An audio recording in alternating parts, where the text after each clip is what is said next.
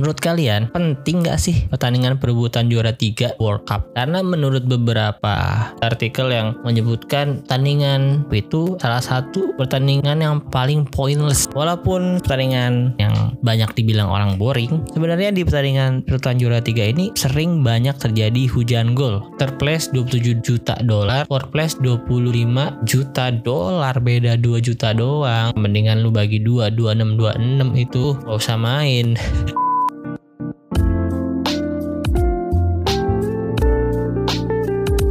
Halo, selamat pagi, siang, sore, dan malam. Kembali lagi di Interisme Podcast, podcast yang bahas berita-berita seputar Inter yang dikutip dari sosial media dan portal-portal berita olahraga.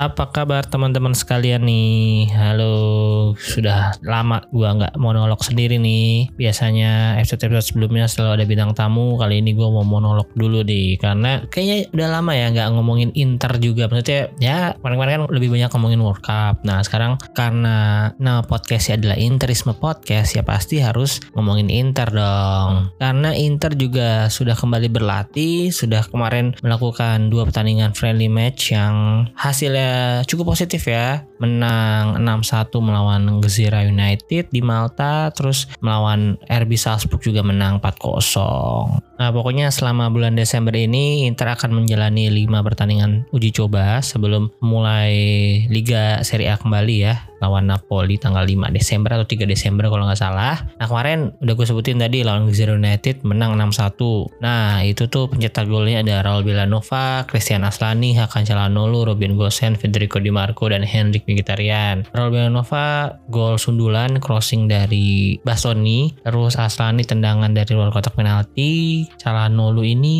free kick kalau nggak salah. Gosens, Trupas gitu, golnya gol Trupas, Federico Di Marco, gol crossing, terus gol terakhir Henrik Mkhitaryan, Di Marco yang crossing, dia yang assist. Nah, jadi lawan tim seperti Zero United memang sudah seharusnya menang dan uh, uji coba yang bagus ya uh, setelah berapa lama nggak bertanding 90 menit, walaupun pemain-pemain yang main juga nggak full 90 menit sih. Kalau dari menit bermain sih pokoknya semua pemain tuh digantiin. Semuanya main deh. Kecuali ini ada kalau gue baca di line up ada Gabriel Brazau yang dibawa tapi nggak main. Ya mungkin ini salah satu pemain yang teman-teman udah banyak denger juga ya namanya kiper Brazil yang di awal-awal kedatangannya sempat dielulukan disanding-sandingkan dengan Julio Cesar. Karena posturnya juga nggak terlalu tinggi dan asalnya Brazil tentunya. Tapi selama ini cedera mulu dan ACL kalau nggak salah. Dua-duanya pas satu kaki doang deh pokoknya ngeri lah. Pasti mudah ada cedera ACL tuh ngeri. Biasanya agak sulit untuk berkembang. Nah selain itu ya namanya uji coba harusnya banyak menggunakan pemain-pemain muda ya.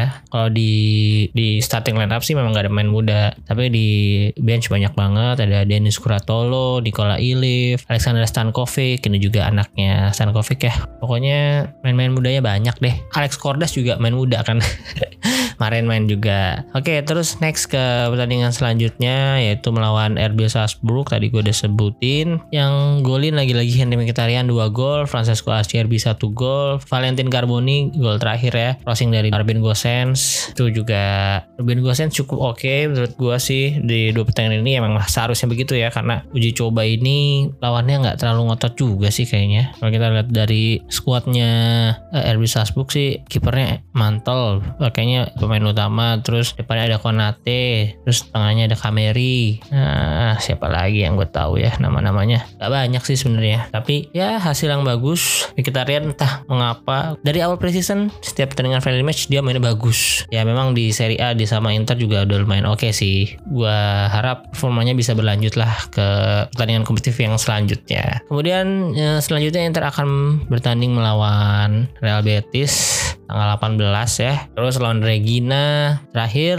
lawan Sassuolo sebelum kembali bertanding di Serie A melawan Napoli tanggal 5 Januari dini hari waktu Indonesia Barat. Itu kalau berita tentang jadwal friendly match Inter ya jangan sampai ketinggalan. Kalian kalau mau nge-save jadwalnya juga bisa. Di Instagram gua ada di Twitter ada. Kalian boleh save like atau screenshot. Silahkan biar nggak lupa tiap ada tandingan ya. Oke next untuk ke berita selanjutnya mungkin gue cari-cari Twitter dulu nih. Oh ini mungkin nih ada artikel yang ditulis oleh fansnerdery.com yaitu Lukaku diperkirakan tidak siap untuk pertandingan lawan Betis. Nah ini kan sebenarnya main-main yang bertanding di World Cup kemarin yang nggak lolos, yang udah tereliminasi, udah pada balik nih. Pertama Onana kemarin yang udah dicoret dari pertandingan kedua, mungkin dia langsung packing pulang, siap-siap. Eh sempat liburan dulu di kampung halaman main Tarkam yang nggak serius lah fun football. Di akhirnya udah balik juga. Kapian Gentil, terus Lukaku yang ah, sayang sekali Belgia harus gugur ya.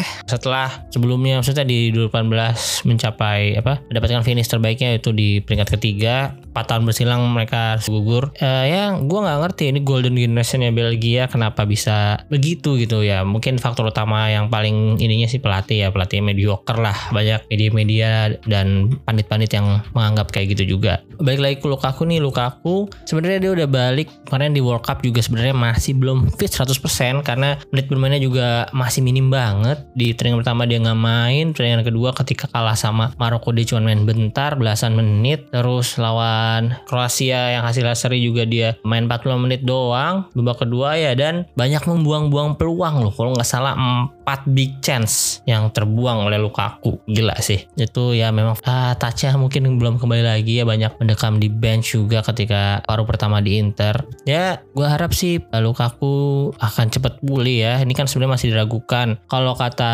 artikel yang gue baca nih ini sih sebenarnya dari translatan dari Korea Delo Sport ya si fansnelazuri.com ini. Klub tidak ingin memperburuk kondisi fisik pemain Belgia itu dan menginginkannya dalam performa terbaik untuk paruh kedua musim ini sehingga ia dapat diistirahatkan dari pertandingan persahabatan di Spanyol. Nah, kalau misalnya Lukaku menunjukkan tanda positif di sesi latihan, maka kemungkinan dia akan bergabung dengan Inzaghi dan rekan satu timnya dalam perjalanan tersebut. Nah, pokoknya masih diragukan lah Lukaku. Gua harap sih nggak usah dipaksakan main banyak-banyak, mungkin 20 menit, uh, eh, 15 menit untuk mengembalikan kebugarannya, touchnya sama apa koneksinya dengan teammate-teammate di internya kan udah jarang banget dia main bareng yang di inter ya. Terus apa lagi berita-berita ya? Kalau dari Internya sendiri ya belum banyak berita sih ya paling latihan-latihan-latihan aja. Mungkin udah pada mengumpul nih pemain-pemainnya nih. Kayak Darmian tadi selain main-main yang World Cup kan ya tadi ya Darmian mungkin itu cedera. Semuanya udah hampir balik, hampir full tim lagi ya kecuali mungkin memang cuma minus 4 doang ya pemain yang masih berlaga di World Cup ya karena Davris sama Devra juga baru kalah terus Brozovic sama Lautaro kan masih bermain di Piala Dunia ya. Gue nggak tahu tuh nanti mereka berempat bakal langsung balik aplikasi liburan dulu seminggu dua minggu sampai ya mungkin baru bisa kumpul lagi pertandingan uji coba terakhir lawan Sassuolo sih di akhir tahun. Berita apa lagi ya? Mungkin itu aja sih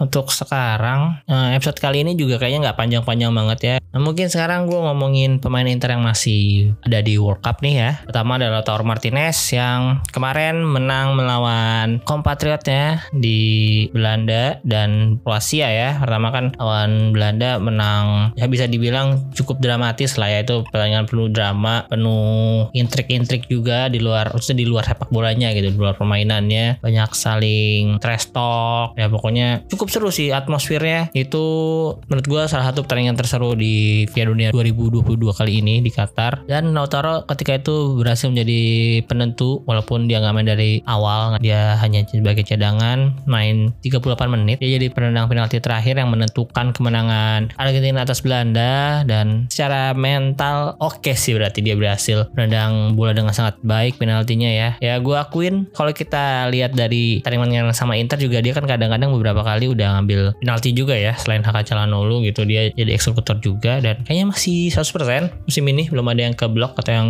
gagal. Jadi mungkin udah diperbaiki banget nih penaltinya Lautaro Martinez musim ini. Setelah musim kemarin kan dua atau tiga kali keblok eh musim ini udah membaik dan salah satu nilai positif mentalnya juga loh ini World Cup pertamanya dia ya walaupun secara gol open play dia masih gagal ya Arab Saudi dianulir lawan Australia banyak big chance yang dibuang sia-sia tapi dia lawan Netherlands tim gede juga quarter final jadi penentu tuh gue juga kaget sih sama pelatihnya sama Lionel Scaloni kok bisa-bisanya naruh Martinez di terakhir gitu padahal dia masih punya kayak Messi ada Paredes masih ada ya Paredes McAllister Enzo Fernandez terus mungkin kalau pemain seniornya ya Paul main-main yang masih secara mental kayak lebih baik dari Martinez deh. Tapi Martinez bisa menjawab kepercayaan itu dan oke. Okay. Nah pertandingan selanjutnya dia melawan Brozovic kemarin menang dengan skor yang cukup meyakinkan 3-0 tapi dia nggak main. Jadi untuk pertama kalinya nggak dapat menit bermain di World Cup 2022 ini karena di menit 74 ketika udah unggul 3-0 Julian Alvarez sebenarnya ditarik tapi Scaloni lebih memilih si Dybala untuk dimainkan ya. Kayaknya dia juga baru dapat kesempatan sekali ya si Dybala. Ya gue juga nggak terlalu ngikutin sih kalau Dybala gue nonton Argentina pengen lihat Messi sama Martinez doang sih. Alvarez juga oke sih sebenarnya. Alvarez sayang banget nggak jadi kebeli Inter ya. Di Lego-Lego ya mungkin harganya nggak cocok juga nggak dapet dan dia lebih condong ke Liga Premier League apalagi Manchester City gitu. Nggak mungkin dia nolak sih. Sedangkan Brozovic sebagai pemain Inter juga yang kalah di pertandingan kemarin dia ditarik di menit ke 64 atau berapa ya? Itu sangat tidak biasa ya. Biasanya Brozovic main 120 menit kemarin. Maksudnya dia kan dari knockout itu udah adu penalti mulu tuh. Udah extra time mainnya. Lawan Jepang Brazil dia main sebenarnya 120 menit kalau Brazil 118 menit. Pokoknya menit mainnya banyak cover distance-nya paling banyak. Dia mencetak rekor juga kan kemarin gue post di Instagram. Cetak rekor baru untuk distance covered gue 6,7 kalau nggak salah. Mengalahkan rekornya sendiri gitu. Ya biasanya dia main paling banyak gitu sampai akhir. Cuman di 64 dari tarik ya memang nggak perform sih. Di babak satu dia banyak banget salah passing terus positioningnya juga nggak oke. Okay. ya banyak miss lah intinya. Tapi pemain pengganti Brozovic juga nggak membuat permainan Kroasia bagus sih. Yang oke okay sih memang cuman Kovacic dan Modric di tengah yang lagi oke okay di pertandingan kemarin. Dan di akhir pertandingan Lautaro Martinez gesturnya cukup oke. Okay. ketika Julian Alvarez ditarik juga dia memberikan semangat ya. Memberikan semangat dan selamat. Ya profesional lah. Walaupun posisi striker utama udah, udah dikudeta oleh Alvarez.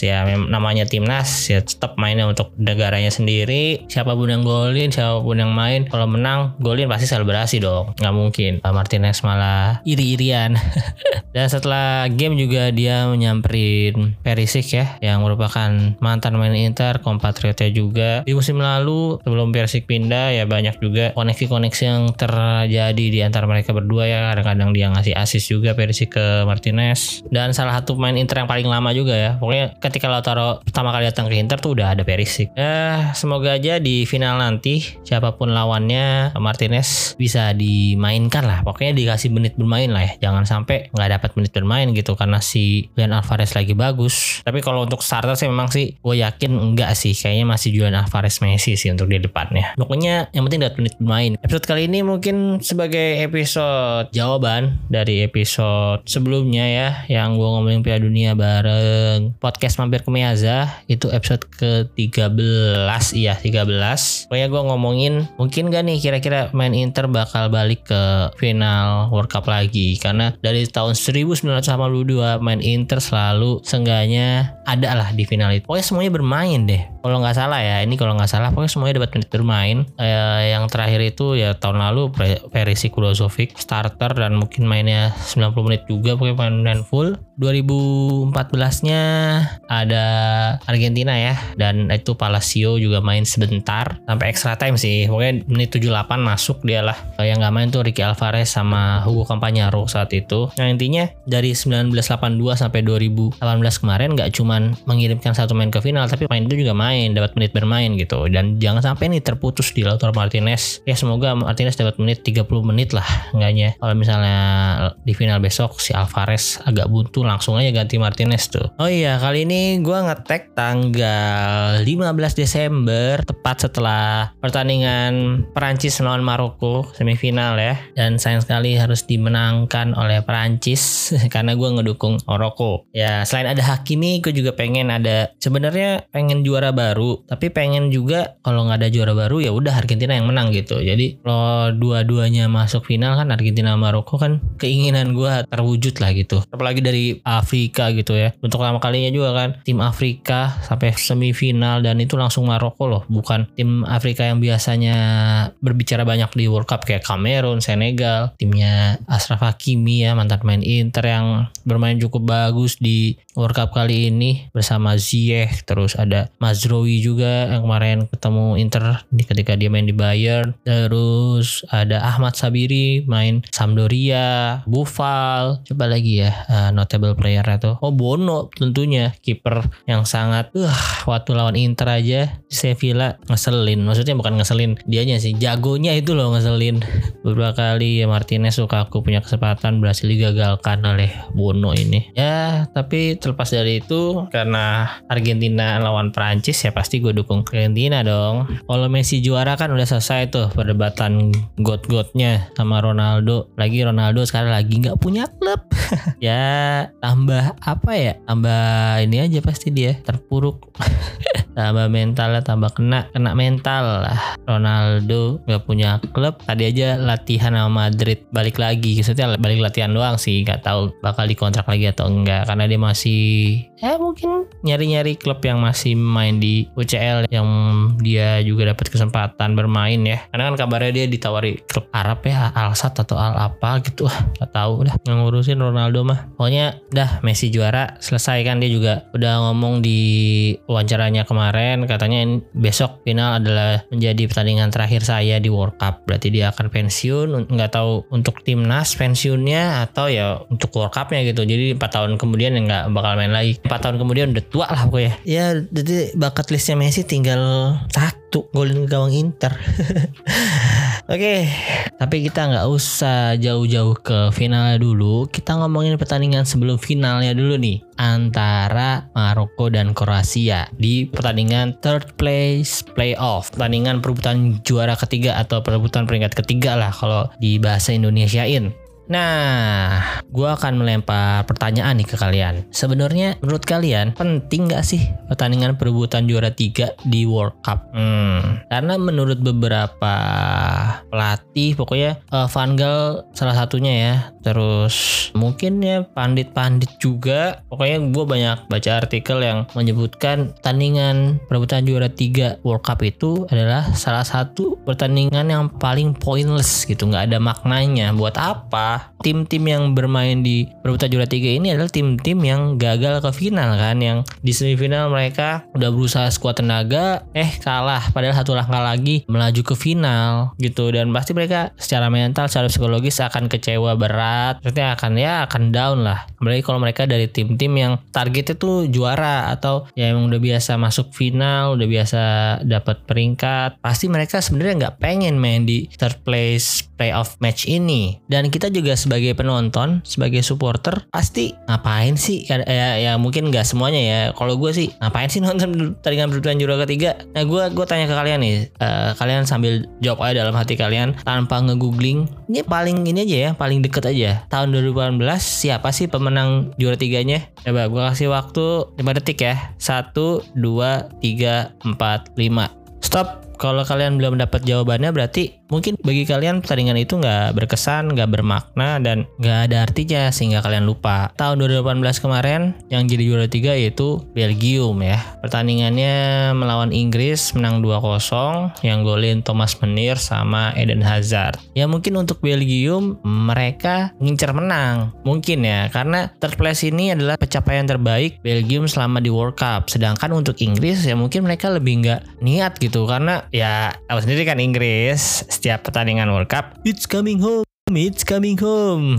Menang 2-0, it's coming home. Menang 5-1, it's coming home. Oke, menang-menang di awal pada lawan-lawan tim yang ya papan bawah lah. Maksudnya bukan ranking atas FIFA. Menang sedikit menang. Kalian berapa sih lawan Iran? 5-1 atau 6-1 sih? Pokoknya it's coming home lah. Langsung supporter-supporternya. Nah pasti kan secara di pemain juga pasti targetnya setiap tahun juara. Setiap tahun pasti inilah golden generation Inggris. Pemain main terbaik Inggris di era itu ya mulai dari eranya Beckham itu kan golden generationnya di 2006 terus kemarin juga yang untuk Dele Ali Harry Kane itu 2000 berapa 2014 apa 18 kemarin ya. Itu digadang-gadang dulu jadi golden generation. Eh hasilnya nol besar. Ya enggak sih di semifinal mereka ketemu Kroasia juga cukup fight sebenarnya dan tapi Kroasia yang si jago extra time itu pokoknya di extra time mereka selalu menang ya. Bisa memberikan permainan dan perlawanan yang lebih baik daripada Inggris. Dan ketika kalah di semifinal mungkin Inggris sudah ah males lah, udah gamut lah ya. Sebagai atlet mungkin ada ya perasaan kayak gitu ya. Walaupun walaupun ini konteksnya World Cup membela negara, cuman ya manusiawi kayaknya kalau ketika targetnya atau keinginan yang gak kecapai ya pasti moodnya akan turun dan ya udah lu juara tiga juga siapa sih yang bakalan nginget paling ya ya pandit-pandit yang suka ngorek-ngorek sejarah aja kalau penonton-penonton bola pada umumnya sih kayaknya nggak nggak banyak yang inget lah. Nah itu eh, kalau konteksnya tim yang belum pernah juara atau tim yang biasanya nggak bagus rekornya di Piala Dunia melawan tim yang biasanya dia targetnya final targetnya juara ketemu di perebutan tiga besar tuh biasanya gitu. Jadi kemungkinan besar tim yang belum pernah juara itu akan lebih hungry akan lebih ngotot gitu lebih hustle karena ya incer peringkat terbaik gitu peringkat lebih baik dari World Cup World Cup yang sebelumnya. Nah nih kalau gue baca dari artikelnya radiotimes.com ya. World Cup third place record sejauh ini kalau dari 1934 ini hanya 17 tim yang bertanding di perebutan juara 3 dengan Jerman yang paling banyak ya 5 kali bertanding, 3 kali menang, 2 kali kalah. Sementara kalau yang paling buruk ada Uruguay dengan 3 kali bertanding, 3 kali kalah. Walaupun sebenarnya pertandingan third place ini salah satu pertandingan yang banyak dibilang orang boring, sebenarnya di pertandingan perebutan juara 3 ini cukup sering banyak hujan gol. Contohnya ketika Prancis menang dari Belgium di tahun 1986. Terus di tahun 1958 Prancis melawan West Jerman dengan skor 6-3 9 gol gila di satu pertandingan. Itu mungkin salah satu high scoring rekor juga ya pertandingan high scoring rekor di World Cup. Dan kalau menurut in.as.com dari 19 pertandingan perebutan juara 3 total gol yang tercipta ada 73 gol nah itu jumlah yang cukup banyak sih kalau di rata-rata berarti aduh males lagi gua ngitungnya 73 bagi 20 aja tiga setengah gol lah ya. Tiga setengah gol berarti 3 sampai 4 gol harusnya bisa tercipta di third place playoff match World Cup. Nah kali ini gue mau bacain artikel dari sportingnews.com. Gue akan membacakan uh, beberapa pertandingan World Cup third place matchnya. Tahun 1994 Austria Uruguay menang Austria. Gila Austria mungkin itu salah satu pencapaian terbaiknya ya. Terus tadi Prancis West Jerman menang Prancis 6-3. Terus mana lagi ya? West Jerman Uruguay menang West Jerman. Terus Prancis Belgium tadi 1986 menang Prancis 4-2 kan tadi. 1990 Italia England menang 2-1 nah di Italia main Inter beberapa nih ada banyak. Uh, pertama Walter Zenga kipernya. Terus ada Riccardo Ferri terus Giuseppe Bergomi kaptennya. Kemudian Nicola Berti terus Aldo Serena juga masih ada di timnas itu. Jadi ya itu pemain Inter yang pernah juara tiga Piala Dunia ya. Selanjutnya mungkin akan gue sebutin lagi uh, pertandingan di Amerika tahun 94 Swedia jadi juaranya melawan Bulgaria 4-0. Kemudian 98 nih 98 ini juga jadi salah satu pencapaian terbaik Kroasia ya. Sebelum kemarin dia jadi runner up di 98 uh, eh, untuk pertama kalinya ya kalau nggak salah ini Kroasia main sebagai Kroasia. Sebelumnya kan Yugoslavia ya sebelum terpecah. Jadi rekor langsung uh, langsung masuk third gitu langsung jadi third di Piala Dunia pertamanya Kroasia pasti lumayan berkesan juga bagi pemain-pemainnya bagi supporternya bagi penduduk negaranya. Langsung mer bukan gue nggak tahu tuh merdeka atau enggak sebutannya kalau jadi terpecah beberapa. Terus di sepak bolanya langsung diberikan menangan lah ya intinya.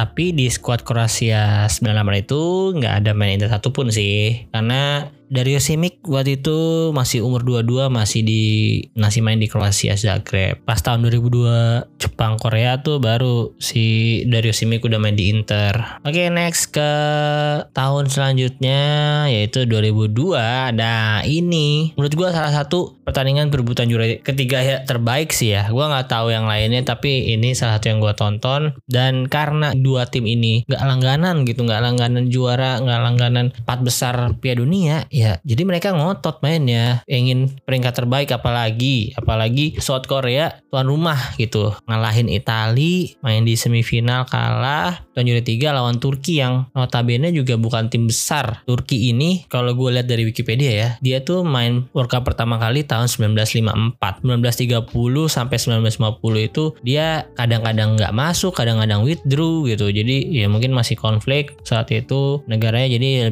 memilih untuk nggak ikut. 1954 ikut cuman posisi 9 1958 dia withdrew berarti nggak ikut serta mengundurkan diri. Kemudian 1962 sampai 98 did not qualify, nggak pernah lolos kualifikasi. Sampai akhirnya tahun 2002 di Jepang Korea dia masuk lagi. Ya mungkin karena dulu itu formatnya gua nggak tahu sejak kapan ya. Cuman waktu itu 6 grup ya, 6 grup kayak Euro sekarang. Jadi 6 grup 4 tim berarti cuma 24 tim. Nah, 2002 itu udah 32. Jadi mungkin chance lebih besar. Tapi gua nggak tahu mulai dari 22 atau 98 atau 94 bahkan. Dan intinya dia langsung third place. 2002 dia ketemu Brazil kalah jelas. Terus lawan Senegal menang 1-0 extra time. Lawan Jepang 1-0 yang sebagai tuan rumah ya notabene dia ketemu tuan rumah dua kali berarti di pertandingan itu. Dia ketemu Jepang sekali, ketemu Korea Selatan sekali dan menang dua-duanya. Lawan Cina juga menang 3-0 ya. Sebenarnya ya emang mulus sih jalurnya. Nggak nggak terlalu bergerenjel lah. Tapi tapi pertandingannya seru-seru semua gitu nggak nggak menang udah langsung Turki juga saat itu diisi main-main yang oke okay ya. Ada pemain Inter juga yaitu Okan Buruk sama Emre Berzoglu. Nah itu nambah list main Inter yang juara tiga Piala Dunia tuh. Terus next ada 2006 2006 tuh Jerman Portugal. Ini juga uh, Jerman menang 3-1 ya. Untuk ini mungkin Portugal yang lebih inferior harusnya karena Jerman juara dunia dan tuan rumah juga di 2006. Sedangkan 2000, 2006 ya salah satu uh, ya bintang Portugal baru lahir tuh. Lagi oke-okenya Ronaldo kan. Pasti ngincer uh, ini juga ngincer juara juga. Nah ini lumayan oke okay sih karena Jerman tuan rumah pasti nggak mau pulang dengan tangan kosong. Minimal peringkat tiga lah ya dia dapet. Setelah di 2006 kan Italia juara dia kalah sama Italia di menit-menit akhir gol Fabio Grosso. Wah di episode kemarin kita udah sempat bahas ya sama Mas Ari dan ya karena dua-duanya ingin menang lumayan seru sih pertandingan 2006 menurut gue ya. Kemudian di 2010 ada Jerman Uruguay. Nah ini juga kalau gue sih nonton nonton nih. Seru juga sih. Skornya kejar-kejaran kan. Sama Jerman golin duluan terus dari Uruguay terus Uruguay leading 2-1 terus akhirnya dibalikin lagi di akhir-akhir. Cuman kayaknya ini Uruguaynya sih yang lebih ngotot menang. Cuman Uruguaynya doang sama kayak tadi uh, Belgium Inggris yang gue uh, omongin di awal. Jermannya nggak terlalu sebenarnya. Ya karena ya udahlah 2006 gue udah peringkat 3 2010 ya kalau nggak peringkat 3 lagi juga nggak apa-apa gitu. Nggak ngincer-ngincer banget. Kalau Uruguay sih jelas walaupun dia juga pernah juara dunia terus ya terples kan nggak pernah. Makanya dia otot pengen menang terples nih. Terus ya Suarez itu Suarez Cavani lagi oke-okenya musim itu. Dia maksudnya udah lagi rising star lah ya. Suarez di Ajax terus ke Liverpool. Cavani juga di belum di Napoli tuh ya masih di Palermo kayaknya. Udah ke Napoli gitu. Terus ya ini maksudnya ngapain nyanyain itu loh kesempatan lawan Ghana. Udah Suarez kartu merah jadi kiper. Berkat itu kan dia jadi masuk semifinal. Nah, mungkin ya itu karmanya. Di semifinal kalah di perebutan juara tiga kalah juga. Padahal Jerman itu nggak ngotot. Kalau kalian lihat highlight lagi boleh deh. Emang jatuh gol pertama terus ketika Forlan nyamain kedudukan eh Forlan apa siapa ya? Pokoknya Forlan tuh golnya yang gue ingat sih keren. Volley luar kotak penalti deh. Mantul dulu sih bolanya emang. Itu mungkin salah satu alasan Inter beli Forlan ya di setelah itu. Karena ya di Atletico Madrid juga rekornya juga bagus sih. Cuman udah tua masalahnya ketika main di Internya jadi kurang oke. Okay. terus Uruguay golin dua nah pas gol penyeimbangnya ya udah gitu selebrasinya biasa aja. Itu crossingnya Boateng ke back siapa itu? Robert Hood atau siapa? Nomor dua gue nggak tahu. Ah pemain Sakar tahu deh gue nggak ingat. Terus gol terakhir Kedira dari corner kan kemelut. Ya udah biasa aja gitu ya selebrasi selebrasi. Ya tapi yang gak gimana gitu nggak sampai ngerayain bareng-bareng. Nggak kayak si Piwe Sabalala di 2010 kan gol pertama langsung joget-joget. Ya udah biasa aja gitu. Jadi nggak berkesan juga. Karena gua 2010 itu nonton banget gitu. Lagi SMA tuh udah lagi suka-suka sama bola jadi gue inget cuman gue nggak tahu deh kalian inget juga atau enggak pertandingan itu. Oke terus next 2014 ya Netherlands Brazil ya Brazil kalah 3-0 situ nggak ada main Inter sih uh, udah pindah ke Galatasaray. Ya Brazil udah ini di 2014 di kandang. Ya dia di, udah dipermalukan oleh Jerman ya 1-7 di semifinal. Terus ya gue gue nggak tahu walaupun jadi ini beda ya kayak kalau Jerman kan di 26 tuan rumah pasti ah ngotot nih sengaja gue kita bawa pulang peringkat tiga. Dan ini habis kebantai di semifinal 7-1 bahkan nyaris 7-0 kalau Oscar nggak nggak golin di menit-menit akhir. Eh di pertunjukan tiganya juga kebantai lagi 3-0 hmm, yang mungkin bagi beberapa orang nggak serunya perebutan juara tiga Piala Dunia tuh kalau ada faktor-faktor kayak gitu. Karena pointless ya udah buat apa menang? Menang juga cuman jadi ya koefisien. Bedanya di koefisien sama di hadiah. Koefisiennya ya kan menang sama kalah beda ya. Nambahin itu doang. Terus kalau untuk hadiah ini gue kalau baca dari soccer.nbcsports.com juara pertama itu dapat 42 juta ini dolar kayaknya nih. Runner up 30 juta dolar. Third place 27 juta dolar. Fourth place 25 juta dolar. Beda 2 juta doang. Buat apa? Mendingan lu bagi 2 26 26 itu. Gak usah main. Ya maksudnya buat dapetin selisih 1 juta doang selisih 2 juta dari pemenang buat apa bagi negara-negara yang maksudnya yang nggak ngincer itu ngincer itu juara tuh buat apa? Kecuali ya emang gara-gara kayak Turki kemarin kayak ya mungkin kalau Jerman beda ya Jerman itu case-nya mungkin karena main di depan publik. Turki case-nya mungkin ini loh Piala Dunia pertama gua semenjak 1954 itu pasti kan effortnya beda tujuannya beda. Nah kalau Belgia juga pengen dapetin hasil lebih baik jadi third mereka menang oke. okay. Terus ya sisanya banyak yang meaningless gitu. Tandingan yang gue sebutin tadi tuh kayak Belanda, Brazil, terus ya sebelum-sebelumnya ada 90 ada Italia, England. Banyak tandingan-tandingan yang sebenarnya tuh tim itu mungkin nggak mau main di situ. Nah, menurut kalian gimana? Gue tanya sekali lagi, perlu nggak sih ada tandingan perebutan juara tiga ini atau third place playoff match World Cup? Kalau untuk 2022 ini yang bermain kan Kroasia dan Maroko karena Maroko juga tadi baru juga tonton kalah 2-0 dan menurut gue ya menurut gue ya pasti Maroko yang akan lebih hustle di perebutan juara 3 ingin mendapatkan rekor baru lagi nih. Jadi tim Afrika pertama yang lolos ke semifinal dan pastinya pengen jadi tim Afrika pertama juga yang dapat juara 3 gitu. Sebelumnya kan belum ada. Sedangkan untuk Kroasia untuk juara 3 udah pernah 1998. Terus tahun 2018 bahkan runner up pasti beda gitu effortnya dibandingkan si Maroko. Jadi ya kemungkinan kalau mau ngejagoin atau mau memprediksi lah mungkin Maroko yang akan lebih berpeluang menang 60-40 lah. Mungkin skornya tipis sih 1-0 atau 2-1 tapi itu kan kalau sebagai ya secara POV tim ya mungkin gitu ya. Karena gue juga bukan pemain bola atau atlet beneran. Mungkin kayak gitu. Negara yang belum pernah juara 1 2 3 pasti ingin menang di setiap pertandingan bahkan pertandingan pertandingan 2 3 kalau negara yang udah pernah hasratnya effort pasti tidak lebih banyak daripada tim yang belum pernah. Dan kayaknya pertandingan-pertandingan besar juga kayaknya nggak ada ya yang perlu rebutan juara tiga kecuali yang butuh medali ya kayak pertandingan multi event kan olimpiade pasti peringkat ketiga penting untuk nambah koefisien, nambah medali. Terus kalau yang kayak NBA, NBA itu nggak ada perebutan juara tiga. NBA itu finalnya aja dua kali, final conference sama final NBA-nya. Terus Super Bowl ya udah Super Bowl-nya aja perebutan juara tiganya ngapain? UCL UCL nggak ada pertandingan juara tiga uh, mungkin kalau seri B atau liga-liga di bawahnya baru ada tuh. Itu juga buat menentukan siapa yang lolos ke promosi kan biasanya gitu. Jadi ya kalau turnamen kayak gini sih meaningless menurut gue ya. Pointless ya. Kalau mau juara tiga udah juara tiga bersama gitu. Uangnya dibagi dua poinnya dibagi dua Ya mungkin kalau dari segi FIFA ya pasti segi cuannya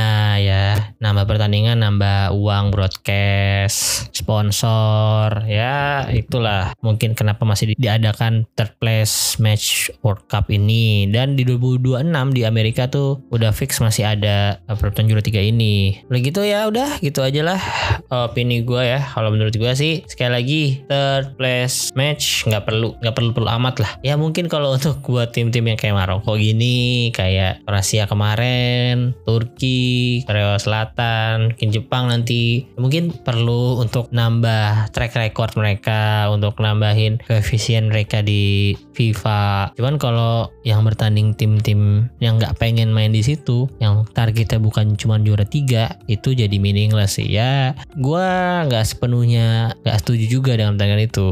Cuman kalau misalnya presentasein 7525 lah. Nah kalian boleh jawab pendapat kalian di kolom komen postingan promo di Twitter atau di Instagram di feed ya. Kita diskusi di sana deh kalau bisa. Ya kita saling kasih pendapat oke gitu aja. Tadi gue pengen 20-30 menit doang tapi ini kayaknya ah 40 menitan lah ya.